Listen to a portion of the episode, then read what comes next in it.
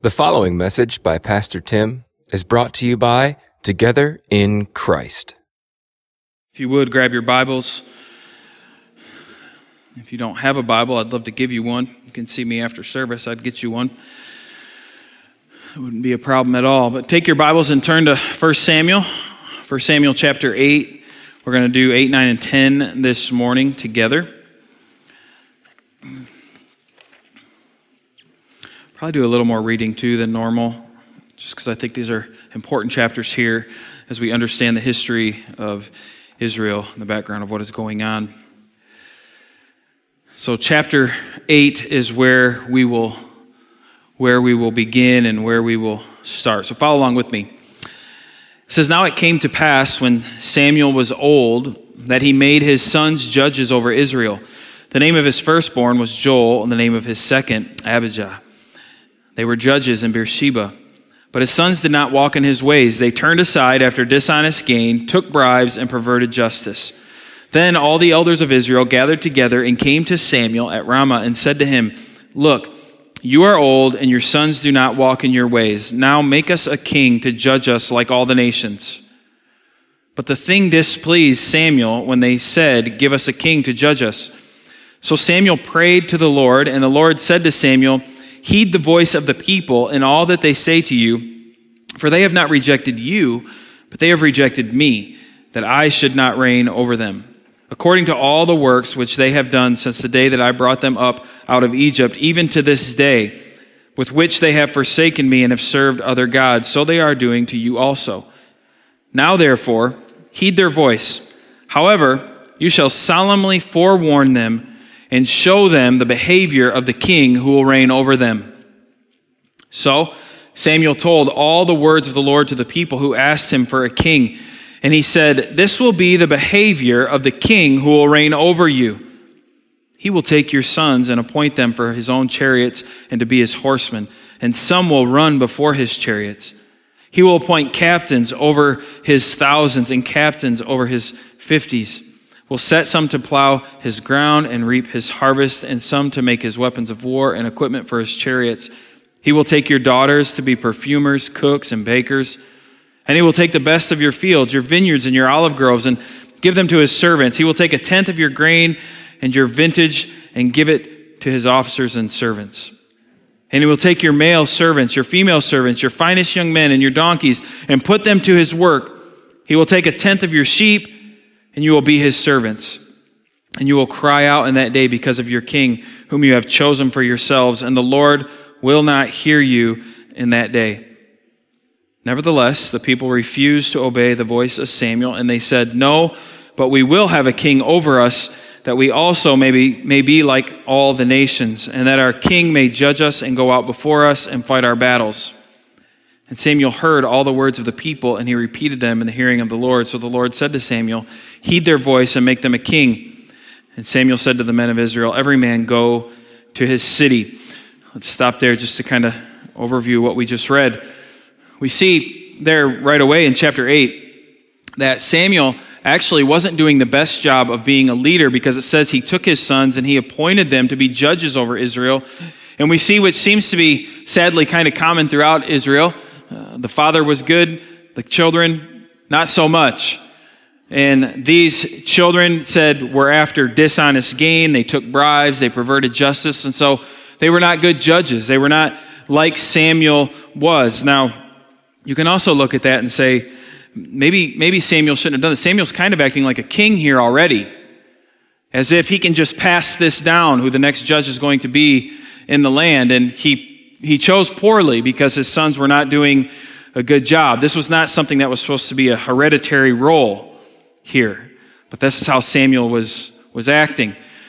And so Samuel is getting old, and the people come to Samuel and they say, Hey, we would like to have a king over us. You are getting old, your sons are worthless. Give us, give us a king. Right? And so again, we can kind of understand why they are saying this because the choice that Samuel has in, in his sons wasn't very good, and they understood this. They wanted something better. And so Samuel goes to the Lord. He's not happy. Samuel's not happy with what has been said. He goes to the Lord, and the Lord tells Samuel, He says, Listen, they're not rejecting you here. What is happening is they are rejecting me. And we start to see the heart of the people that are requesting this. And so he tells Samuel, he says, Tell the people what a king is going to do for them. We actually see some mercy here from God in giving Israel a chance, and you'll see that repeatedly as we go through our chapters this morning. He gives them an opportunity and he says, Samuel, go and tell them exactly what a king is going to do. And if you notice, as I was reading verses 10 through 18, nothing good was said. It wasn't said, you know, that a, a king will fight for you, that a king will go for you, that he will give justice to the land, that he will have mercy. We don't see any of that in what Samuel says here. Instead, what Samuel says is he's going to take your sons and he's going to make them work for him and fight for them. And fight for him. He's going to take your daughters to work for him and to serve him. He's going to take the best of your land and the best of everything out here, and he is going to take it for himself. And also, by the way, he's going to impose taxes on all of you to pay for all of these things. That's the layout. Now, it's kind of interesting because, like I said, nothing good is said when Samuel says this. But then the people of Israel get to respond in verses 19 through 21. And it actually seems very ignorant in the response. The response seems very ignorant. If what Samuel just laid out is true, if this is what a king is going to be, Samuel would expect the people to say, All right, we change our mind. Let's think of something else. There's got to be something better. But instead, their response after being told, Your sons will become slaves to the king, your, your daughters will become slaves to the king, he's going to take your land, all this, their response is, Yeah, we want a king. We still want a king because even if he does all of those things, listen, we will still have a king just like all the other nations around us. We will still have a king to be on our side. And this is where we really see their heart. You see, their desire here wasn't necessarily to be led, wasn't even necessarily for safety and protection. Their desire was to be like the nations that they saw around them. This is what they were looking for. Because again, it's not bad to want a king. It's not bad to have a king lead them in battle. It's not bad to think of having a king to judge them because this was common for thing for kings to do. But their problem was that they wanted to be like the nations next to them. And what, and what the law told them, what scripture told them, even at this time within Israel, was that you are going to be distinct among the nations. You are going to be different than the other nations that are around you. And Israel did not want this. They did not like this, that they would be different. And I want you to remember that because we'll talk more about that in a little bit. And so this is the scene at this point. Lord is being rejected. Samuel is being kind of rejected here. And they want a king. And so they're about to get it. Look at, look at chapter 9. Again, I would, I would normally summarize this, but I think today it's better to read it. It says, There was a man of Benjamin whose name was Kish, the son of Abiel, the son of Zeror, the son of Bechorath, the son of Aphiah, a Benjamite, a mighty man of power. And he had a choice and handsome son whose name was Saul. There was not a more handsome person than he among the children of Israel. From his shoulders upward, he was taller than any of the people. Now the donkeys of Kish, Saul's father, were lost, and Kish said to his son Saul, Please take one of the servants with you and arise, go and look for the donkeys. So he passed through the mountains of Ephraim and through the land of Shaliasha, but they did not find them. Then they passed through the land of Shalem, and they were not there. Then he passed through the land of the Benjamites, but they did not find them. When they had come to the land of Zuph, Saul said to his servant who was with him, Come, let us return, lest my father cease caring about the donkeys and become worried about us. And he said to him, Look, now there is in this city a man of God, and he is an honorable man. All that he says surely comes to pass. So let us go there. Perhaps he can show us the way that we should go. Then Saul said to his servant, But look, if we go, what shall we bring the man? For the bread in our vessels is all gone, and there is no present to bring to the man of God. What do we have? And the servant answered Saul again and said, Look, I have here at hand one fourth of a shekel of silver. I will give that to the man of God to tell us our way. Formerly in Israel, when a man went to inquire of God, he spoke thus Come, let us go to the seer, for he who is now called a prophet was formerly called a seer. Then Saul said to his servant, Well said, come, let us go. So they went to the city where the man of God was. As they went up the hill to the city, they met some young women going out to draw water and said to them, Is the seer here? They answered them and said, Yes, there he is just ahead of you. Hurry now, for today he came to this city because there's a sacrifice of the people today on the high place. As soon as you come into the city, you will surely find him before he goes up to the high place to eat. For the people will not eat until he comes, because he must bless the sacrifice. Afterward, those who are invited will eat. Now, therefore, go up, for about this time you will find him. So they went up to the city. As they were coming into the city, there was Samuel coming out toward them on his way up to the high place. Verse 15. Now the Lord had told Samuel in his ear the day before Saul came, saying, Tomorrow about this time I will send you a man from the land of Benjamin, and you shall anoint him commander over my people Israel, that he may save my people from the hand of the Philistines. For I have looked upon my people because their cry has come to me. So when Samuel saw Saul, the Lord said to him, There he is the man of whom I spoke to you. This one shall reign over my people. Then Saul drew near to Samuel in the gate and said, Please tell me, where is the seer's house? Samuel answered Saul and said, I am the seer. Go up before me to the high place, for you shall eat with me today, and tomorrow I will let you go, and will tell you all that is in your heart. But as for your donkeys that were lost three days ago, do not be anxious about them, for they have been found, and on whom is all the desire of Israel. Is it not on you and on all your father's house? Stick with me. I know I'm reading a lot. Saul answered and said, Am I not a Benjamite of the smallest of the tribes of Israel? Am my family the least of all the families of the tribe of Benjamin? Why then do you speak like this to me? Now Samuel took Saul and his servant and brought them to the hall and had them sit in the place of honor among those who were invited. There were about 30 persons, and Samuel said to the cook, Bring the portion which I gave you, of which I said to you, set it apart. So the cook took up the thigh with its upper part and set it before Saul. And Samuel said, Here it is. What was kept back? It was set apart for you. Eat, for until this time it has been kept for you, since I had invited the people. So Saul ate with Samuel that day. When they had come down from the high place into the city, Samuel spoke with Saul on the top of the house. They arose early, and it was about the dawning of the day that Samuel called to Saul on the top of the house, saying, Get up, that I may send you on your way. And Saul arose, and both of them went outside, he and Samuel. As they were going down to the outskirts of the city, Samuel said to Saul, Tell the servant to go on ahead of us. And he went on, But you stand here a while, that I may announce to you the word of God. Then Samuel took a flask of oil and poured it on his head and kissed him and said, Is it not because the Lord had his anointed you commander over his inheritance? Now, I'm going to stop there uh, for now. All of a sudden, we get introduced to Saul. Saul is a very important character throughout all of Scripture, and it describes him as the son of Kish, says he is a handsome man, says that he is a, a very tall man. He can be easily spotted, uh, no doubt. He's head and shoulders above everybody else. His father loses some donkeys. They, they scatter. And Kish says to his son Saul, Hey, take somebody with you and go find the donkeys. Right? Very, very common thing, probably, probably a common occurrence. So it says he goes throughout all the land. He's searching for these donkeys, cannot find them, cannot find them anywhere. Starts to get worried and to think, my dad's going to be more worried about us than he is the donkeys. Maybe we should go back. But then they remember, hey, there's a man of God around here. Maybe we can go to him and he can tell us what is happening, can tell us where the donkeys are.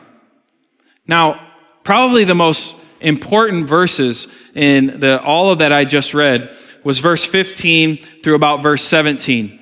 Because in what I've already said so far, again, this is just a very common occurrence. If you're, if you're reading scripture, this is all just coincidence. Yeah, a normal thing. The donkeys get lost. We can't find them anywhere. Maybe we can go ask somebody for some help. That all sounds very good. But when you get to verse 15, you see that there is a purpose behind everything that has been happening all along. Because just the day before, it says the Lord had spoke to Samuel and said, Samuel, tomorrow's the day you will meet the man who's going to be king of Israel. That's interesting. Because the way that God worked was through lost donkeys, through roaming the land, through Saul and his servant kind of arguing over going to the seer and deciding if they had enough money to give him some money to find out what was going on. All of this stuff we see was happening for a very specific purpose. And so when we read verses 15 through 17, the story really starts to make sense. And so when Saul meets Samuel, Samuel just kind of passively says, Hey, uh, the donkeys are found. Don't worry about that. But then notice what he says there at the end of verse 20. He says, And on whom is all the desire of Israel? Is it not on you and all your father's house? Now hold on a second. I just want to know where my donkeys are. That's all I want. I'm trying to find my, my dad's donkeys, and now you're telling me all of Israel's desires is on me? And Saul says, No, I'm a Benjamite. And if you know the history of them, there was a civil war in Israel, and the Benjamites were not seen as very good people. Nobody really liked the Benjamites. And then he says, And then I'm of the smallest. My dad, we're the smallest even of the Benjamites. Why would you be saying this thing to me? It's hard to put yourself in those shoes. I mean, I can't imagine what Saul had to be feeling at that moment. Just probably anxiety, probably worry, probably stress. And we see that this is probably truly the case later and what we haven't read yet. We'll see that. But Samuel says, No, this is of you. And so he he takes, he takes Saul up to eat and he gives them a seat of honor. And he also says, I've set aside a special portion of food for you. Listen, Samuel knew that this was coming. This was all being ordained by God and planned out by God. It was all set aside. And so imagine Saul's sitting at this table with all these important people, the man of God, Samuel, here. And when they bring out the best cut of the meat, they probably all expect it's going to go to Samuel, and it doesn't. It, it goes to Saul. Man, what an experience. Right? What, what, a, what an amazing thing he is going through. And so then after he eats, they go, to, they go to Samuel's home, and it says the next morning when they go to leave, they send the servant ahead. Again, this is very secret, this is very private. Nobody else knows what is going on at this moment. And Samuel takes Saul aside, and something that's very important in Scripture, we see that he anoints Saul. That means he's, He's setting Saul apart for a special task. And that task is to be the king of Israel. The king that the people had asked for, God was saying, Fine, here is the king that you will have. Now, I'll do my best to summarize what happens up to verse 16 of, of chapter 10. Samuel tells Saul all of these things that are going to happen as he leaves. He says, You're going to meet two women at Rachel's tomb. They will tell, and who will tell them about the donkeys. You're going to meet three men at Bethel who are going to give you some bread. You're then going to meet a group of prophets.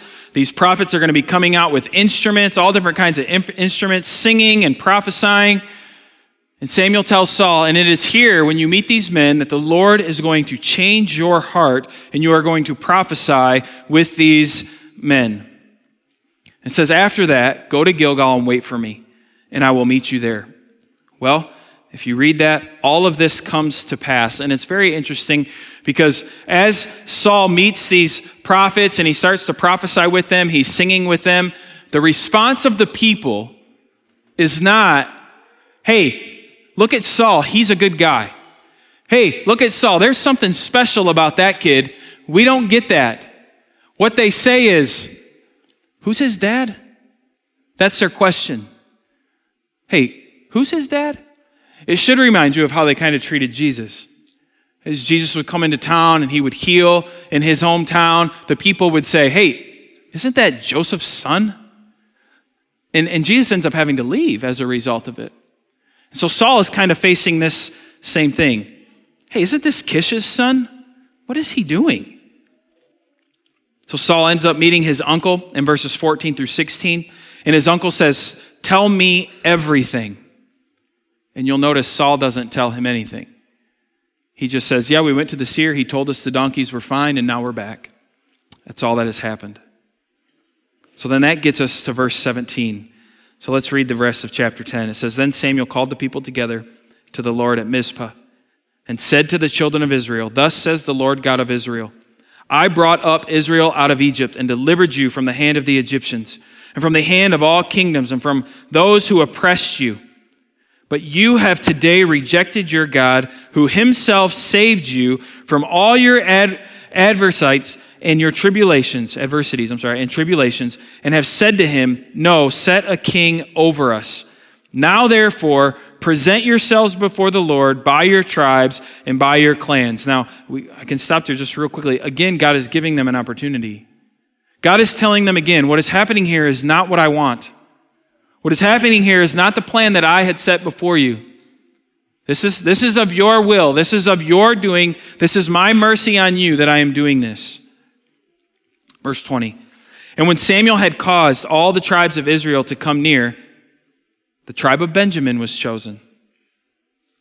When he had caused the tribe of Benjamin to come near by their families, the family of Matri was chosen. And Saul the son of Kish was chosen. Now, let's stop there. Again, this was by casting lots. Nobody knew of Saul being anointed king yet. And so they brought all the tribes, and literally they are gambling away, trusting what Proverbs says that the Lord even controls the casting of lots. That's what Israel's doing here. And so they are rolling the dice, and they roll the dice, and it lands on the tribe of Benjamin. They roll the dice again, and it just so happens to work its way down to Saul. Again, we see God working and his providence working through all of these circumstances and all of these situations. Notice what it says. And Saul the son of Kish was chosen, but when they sought him, he could not be found. Therefore they inquired of the Lord further, Has the man come here yet? And notice who has to respond. The Lord answers. There he is, hiding among the equipment. Now you have this nation who wants a king so bad, and a king has finally been chosen for them. Yes, the day has come. They can be like all the other nations. Where is our king? They can't find him.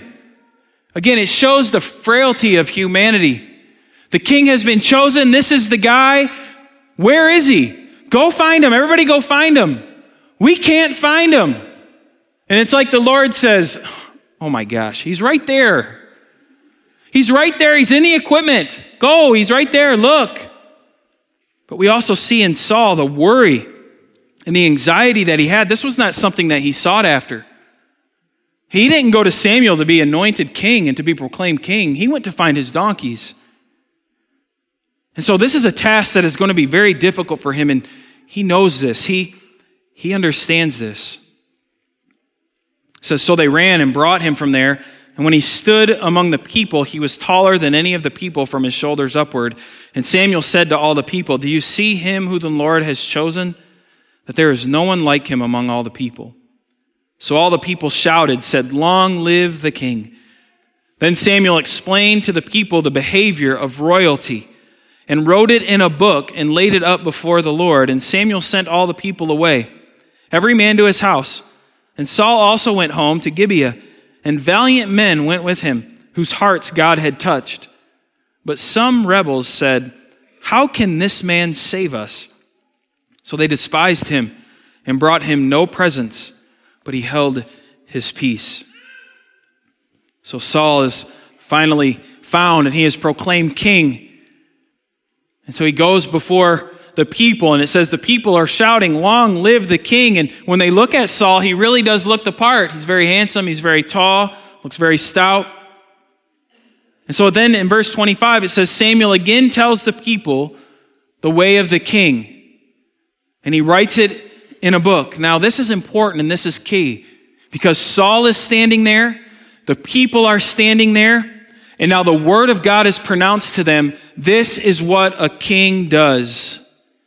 They hear it, and it shows us that the word of God is even above the king. That's what's different here in this nation. The king is not numero uno. Even though there is a king in place, God is still in control. God is going to be the one who tells the king what to do, and then the king must do it. No ifs, ands, or buts. And that's what's happening here in this situation. And it's interesting because when we get to verses 26 through 27, it says, Some people whose God's heart, God had touched their heart, they follow Saul, and they're happy. But as always, There's some who are not. Right? It says there are rebels who look at Saul and they say, What can this guy do for us? Now, God had anointed him, God had chosen him. And so for these people to rebel against God's chosen king was not wise, was not good. But we see the hardened hearts of people who are not touched by God, and we see the result. They just continue to rebel. So when we look at these passages this morning, as we've been doing, we ask the question what can we learn from them? What does it mean for us today? What did it mean for them? Well, first thing I, I, would like to point out is this it is important for us as Christians, even just as people, to have the ability to listen and to learn. To be able to listen and to learn. It is obvious through this whole passage that Israel was not capable of doing this. They continually were given opportunities to repent of their rebellion against God and seeking after a king, but they would not heed. They would not listen. Even when God would give Samuel a word that was all negative, all bad, they would still say, Yes, I want my sons to be servants. Yes, I want them to take my daughters. I, I want the king to take my land. I, I want the king to tax me because we just want a king. They were not really listening to what was happening at this moment, right? That's what was taking place. All they saw was the nations around them and their desire to be like them. And so, no matter what God would say, no matter what the man of God would say, it was going to go in one ear and right out the other. They were not going to allow it to have any impact on their life in one way or another at all. And so, in God's plan all along, we know this. We, we talked about this in prior chapters in Deuteronomy. In God's plan all along, there was going to be a king. And so, just having a king isn't the sinful thing here. This was the plan, this is what was going to take place. But the problem was it needed to be in God's timing. Me and, me and Pastor Spencer were talking about this this week, and he said this, and he's very right. He said it's very similar to Abraham and Sarah with Ishmael. God told them, You are going to have a son. But Abraham and Sarah didn't like the time frame that was happening. They didn't like what was going on, and so they forced the issue. And Abraham did have a son. He was blessed with the son and Ishmael. But that was not how God wanted it. That's not how it was supposed to be. And so later, we see that Abraham and Sarah have the child that they were supposed to have, the child that God had chosen. This is a very similar situation that we see happening here with Saul. This was not in God's timing. The people's hard hearts, and God showed mercy on them and kindness to them, even in the midst of their stubbornness. But we really do see a lesson here, I think. How so often our stubbornness will not allow us to listen. Our stubbornness will not allow us to learn how we are supposed to learn. In Proverbs chapter 1, verse 20 through 33, it speaks of this. It says, Wisdom cries aloud in the street. In the markets, she raises her voice. At the head of the noisy streets, she cries out. At the entrance of the city gates, she speaks. How long, O simple ones, will you love being simple? How long will scoffers delight in their scoffing and fools hate knowledge? If you turn at my reproof, behold, I will pour out my spirit to you. I will make my words known to you. Because I have called and refused to listen, have stretched out my hand and no one has heeded. Because you have ignored all my counsel and would have none of my reproof, I also will laugh at your calamity. I will mock when terror strikes you.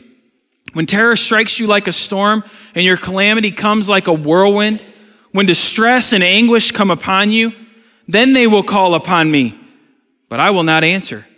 They will seek me diligently, but will not find me because they hated knowledge and did not choose the fear of the Lord, would have none of my counsel and despised all my reproof. Therefore, they shall eat the fruit of their way and have their fill of their own devices. For the simple are killed by their turning away, and the complacency of fools destroys them. But whoever listens to me will dwell secure and will be at ease without dread of disaster. One of the things we learn in Scripture all throughout is that when God created us and when God made us, He made us as beings who are able and need to learn. Even Jesus himself, it tells us when he was, when he was born, it tells us in Luke chapter 2 that he grew in wisdom, in stature. We are called to do that exact same thing. But, it, but we have to be able to listen in order to learn. Now, I'm going to speak directly to God's word. You need to be willing to listen to God's word, to soak it in, and to act then upon God's word. To hear it, to understand it, and to do it. And that's the second point I think that we should learn.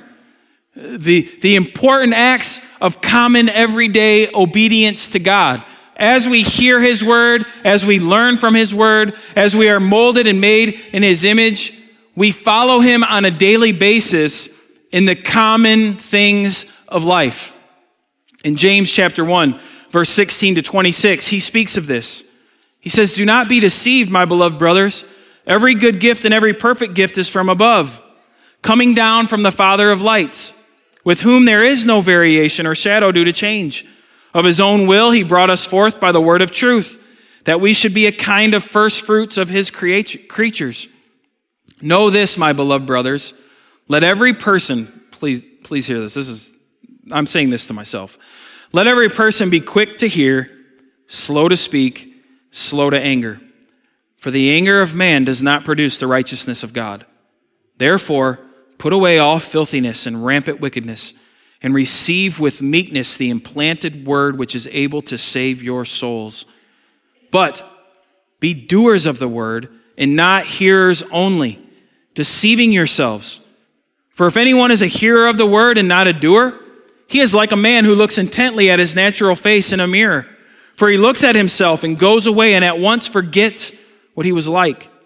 But the one who looks into the perfect law, the law of liberty, and perseveres, being no hearer who forgets, but a doer who acts, he will be blessed in his doing. If anyone thinks he is religious and does not bridle his tongue, but deceives his heart, this person's religion is worthless. Listen, as we hear his word, it changes us, and we then do His word. And that is the natural response in all of this. And this means common, everyday obedience to God. I'm not talking about these huge acts of faith that some would speak about. God is calling me to a new job and I got to move my whole family over here. This is His will. Look at, I am doing this. I'm not talking about that as being a doer of God's word. I'm talking about the absolutely common, everyday things. And this is what Israel didn't like. See, when Samuel would lay this list out before them, this is what a king is going to do to them. No, no, no. They didn't hear that. They had a quick response right after he got done. We want a king like the other nations. That is what we want. That is what we desire. We want to be like everybody else. We do not want to be distinct. We do not want to be different. We want to be like them. Israel just kept talking. They just kept talking. When God was giving them opportunity after opportunity to shut their mouths and listen, they just kept talking because they wanted to be like all the other people. You see, they were different. They had these sacrifices, they had these daily things that God would have them do. They had the law, and everybody around them knew it. There's something different about Israel, and they didn't like it. Well, the same goes for us, does it not? If we are children of God, if we've been saved by His grace, the Bible tells us then that we have been set apart. The Bible tells us then that we are different. We have become different. And there are things in our life, common everyday obedience things, that changes for us when we are saved. And now, when you look at that, when you say, well, what does that look like, Pastor? What, what does it look like to have common obedience as a Christian? I'll be quite honest with you. It looks boring. To most, it looks very boring. Because you get up and you go to work, you hopefully read your Bible, you spend time in prayer, you're a good parent, you're a good husband, you're a good wife, you're a good friend, you work hard at your job when you are there, you're a good employee. You're a faithful citizen of the place that you live. This is, this is how you act. These are the, this is what you do. And it's common everyday things. You allow the fruits of the Spirit to be a part of your life. You get rid of anger. You try to get rid of jealousy. You're fighting these things on a daily basis. This is common everyday obedience that we are called to as Christians. And this is what it means to be faithful. To be a faithful Christian is to wake up every day and do it again. To wake up the next day and do it again.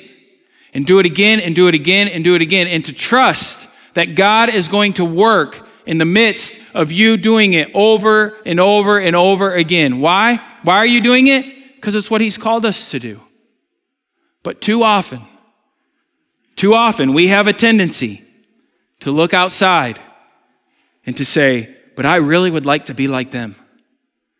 What if we just inserted some of this into our life? Right? What if, what if we just took this and, and kind of inserted it into our, into our life? Maybe that would bring me some more joy. Maybe if I got to act like them, it would make us happier. Maybe if we took some of the outside stuff and incorporated it in our worship service, Pastor, we'd all be a lot happier when we left this place. Maybe we should do those sort of things. The problem is, those aren't the things that the Lord has ordained for us. He has made us different. You might be thinking of this verse. I know I thought of this verse, and we're going to get to it here in a minute. In John chapter 17, I'm skipping, so whoever's putting the verses on the screen, I'm sorry. But John 17, verse 14 through 19 says, I have given them your word, and the world has hated them because they are not of the world, just as I am not of the world. I do not ask that you take them out of the world, but that you keep them from the evil one. They are not of the world, just as I am not of the world. Sanctify them in the truth. Your word is truth. As you sent me into the world, so I have sent them into the world. And for their sake, I consecrate myself, that they also may be sanctified in truth. You may, you may have heard it said, be in the world, but not of the world. That's not a scriptural line. Well, what I just read is what Jesus says. And he says it very clearly. If you are mine, this is not your place. The things that make those who are not mine happy are not the things that are going to make you happy. The things that are going to give you joy and hope and peace is not the things that they find joy, hope, and peace in. But sadly, I mean, if you're anything like me, too often, that's what I look to. Too often, those are the things that I see, and I don't realize and understand God has made me different for a reason, not for my glory, not for my honor, but for His glory and for His honor. And if I'm going to serve Him how I'm called to serve, then every single day, I have to live my life obeying Him and being willing to be different in a world that is really pushing against us being different. You should feel it. You should understand it. When you read the news, when you listen to radio, when you interact with any of these different things, especially in the media, you should get this sense that you're different from the world. And it's a little scary because of how quickly things are changing. For some of you who have gray, gray hairs on your head, you remember a time of when it was cool to go to church. You remember a time of when it was, it was cool to say you were a Christian. That was a normal thing. It helped you get a job. It helped people to think that you were a good person. It was a good thing to carry alongside of you. Well, I got to tell you the truth. For the kids who are in here today, when they go to school and they tell their friends that they're a Christian, it's not a cool thing. I know of people who at their work, they don't get the job because they're a Christian. They, they, they don't have, see, times, times have changed. Now, does that mean that as Christians, we are called to change with the time? No, because we're different. We're very different. We're set apart. Now, does it mean that we wage war? Does it mean that the Christian crusades should come back? We start fighting? We start forcing? I don't think so. I don't think that's what we're called to do. I think what we are called to do then as Christians is to do exactly what I think Israel should have been doing here of doing the common obedience in our life to God faithfully. And where God leads us, that is where we go.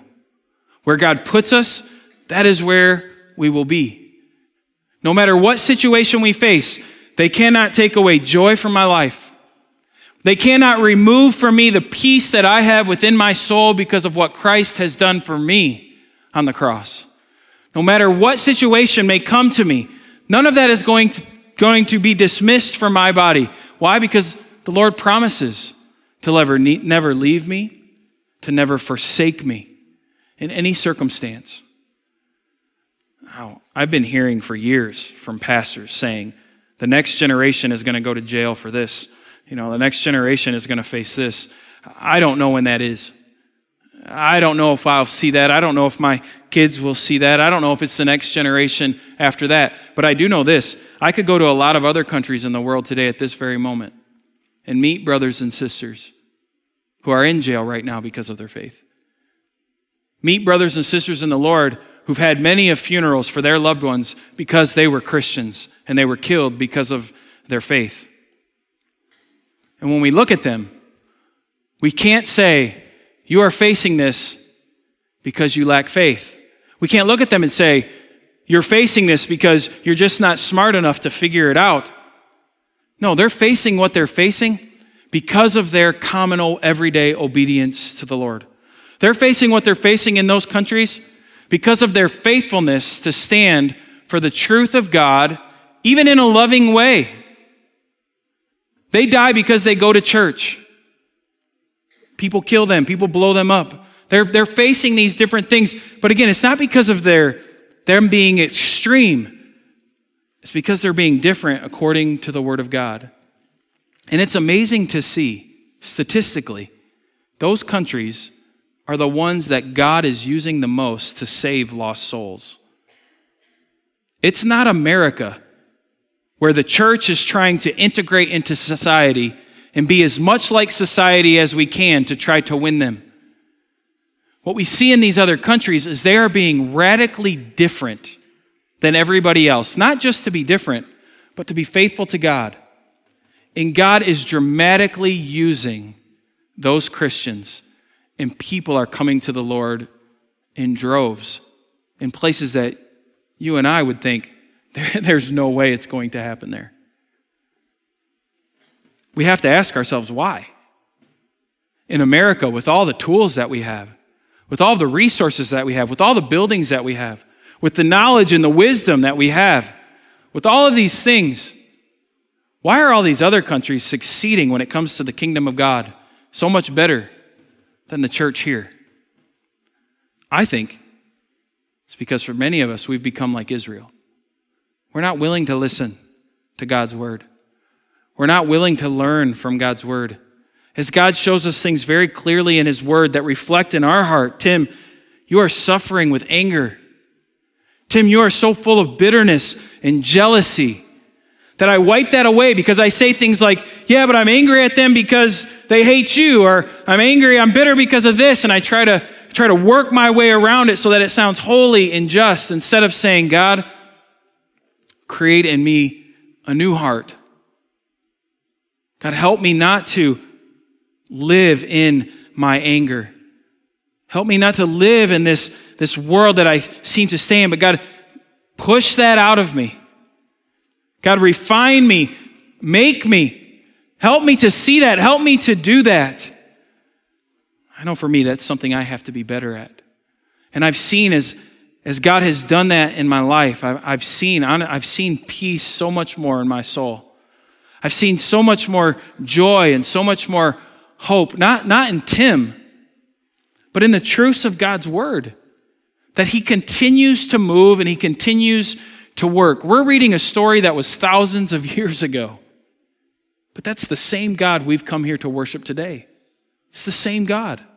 He does not change. Though I change, though the nations change, though you change, God does not change. And we have to understand that we are going to be different.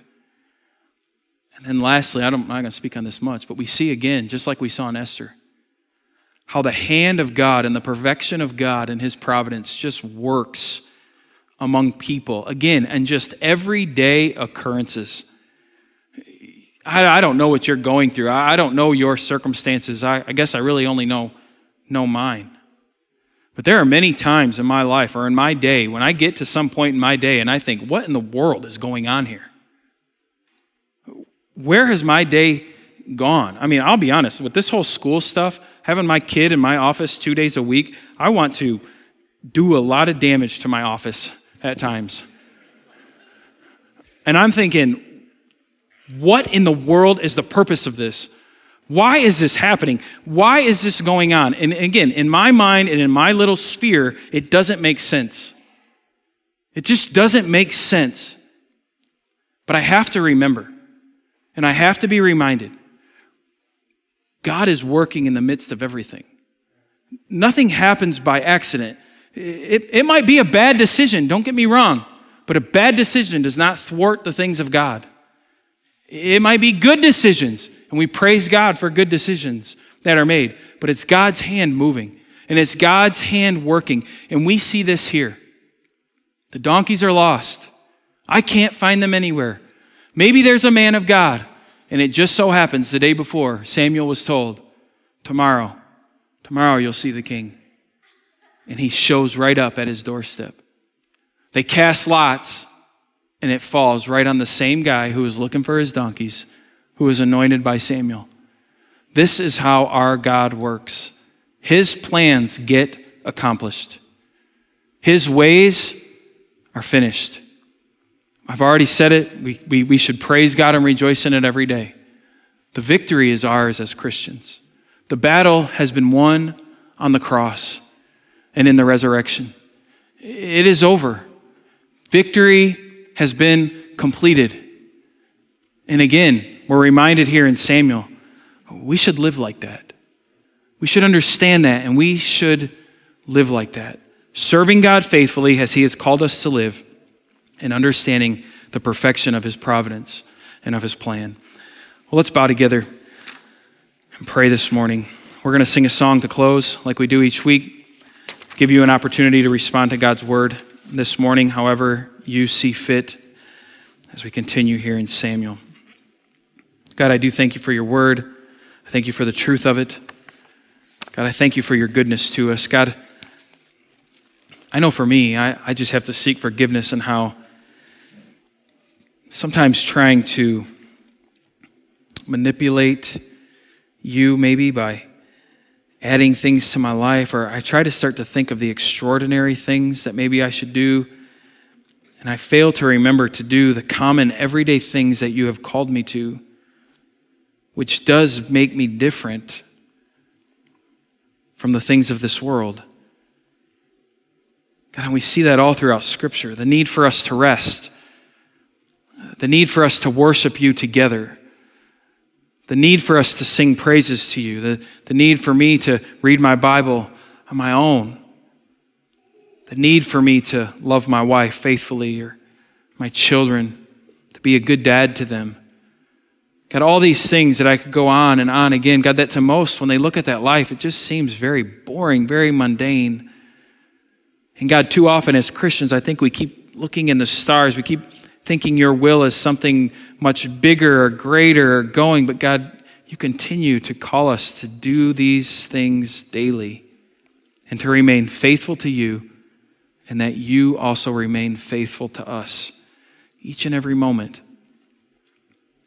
So, God, I pray that we would look to those things, the things that you have given us to give us joy, hope, and peace. Help us to not be distracted by the nations that surround us to look at them and say, but look at how much fun they're having, or look how excited they are, and think that maybe if we just grab some of that, that would be us too. God, no, there's, there's no joy in those things.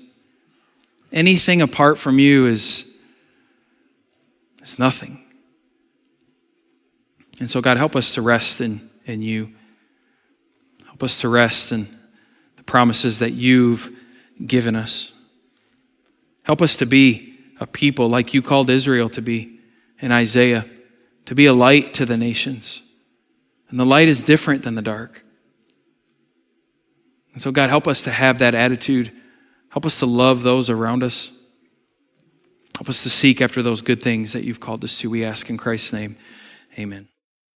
You have been listening to a message by Pastor Tim from Together in Christ. This content has been provided to you by Monroe Missionary Baptist Church. For more information, visit us online at mmbconline.org.